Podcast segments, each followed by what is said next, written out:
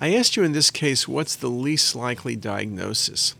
You see some nodes in the portal caval space, and when I see that and there's some faint calcification, I'm thinking most commonly of uh, metastatic colon cancer, possibly from right sided colon cancer. You can see nodes in the portal caval space from lymphoma, you can see it from uh, uh, liver tumors like hepatoma.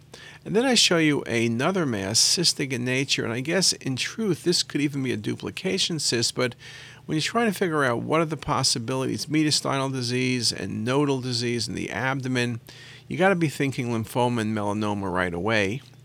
Metastatic colon cancer is indeed a possibility.